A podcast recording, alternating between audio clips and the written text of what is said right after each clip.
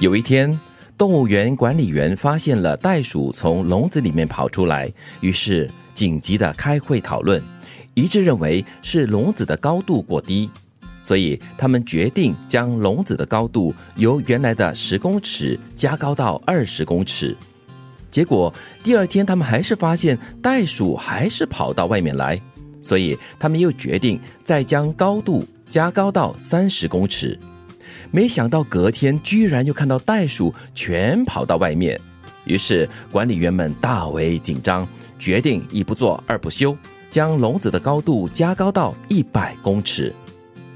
这天，长颈鹿和几只袋鼠在闲聊。长颈鹿问哎，你们看，这些人会不会再继续加高你们的笼子呢？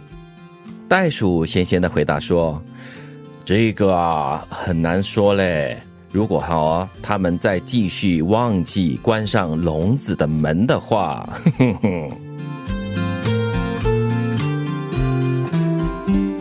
问题的症结到底是什么？还没搞清楚。对，我觉得这个这个蛮好笑的，没有发现那个问题的根本所在，然后就急急忙忙的去跑去解决啊，然后就想到的一些错误的方法吧。是我们在职场上常常会这样子的，因为每一天的运转的速度很快，所以可能面对挑战的那一方呢，如果不够冷静的话呢，他很快就会想出一些就是及时的方案，但是就没有想得很透彻。是一个简单的难题，本来就很容易就可以找到症结所在。只要是对症下呢，问题就可以迎刃而解。但是如果我们找不到那个问题的症结的话呢，就会这边搞得团团转，然后找不到一个焦点。所以这个时候团队很重要，里面至少要有一两个人，还不至于说清醒，不过至少要尝试啊跳出那个框框，至少跳出这群人的这个思维方式，是尝试从另外一个角度来看问题啊。嗯，我相信呢，所有在职场上的朋友，甚至我们平常的生活里面都碰过的，明明很容易解决的问题，我们大费周章搞。搞了一圈又一圈，可能惹了更多的一身麻烦。对，然后呢，突然间你才恍然发现，哎，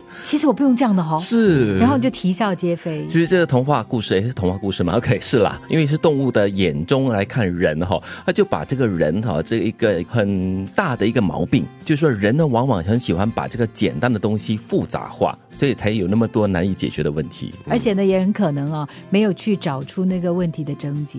对，就是你不知道那个问题究竟是怎么产。生的，你不知道他的问题到底出在哪里的话，你就会用错方案呀。就好像你去看医生，医生没有把你的这个病症诊断的。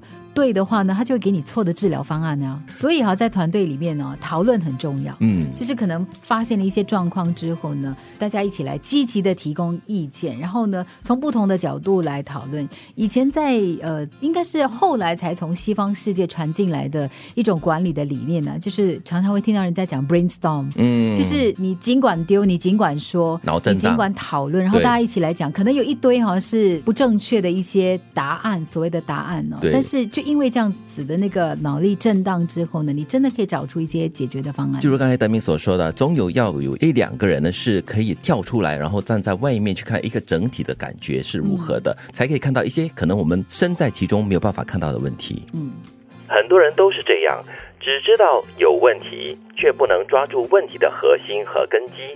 这样一来，就算是再小的问题，也永远找不到解决的办法。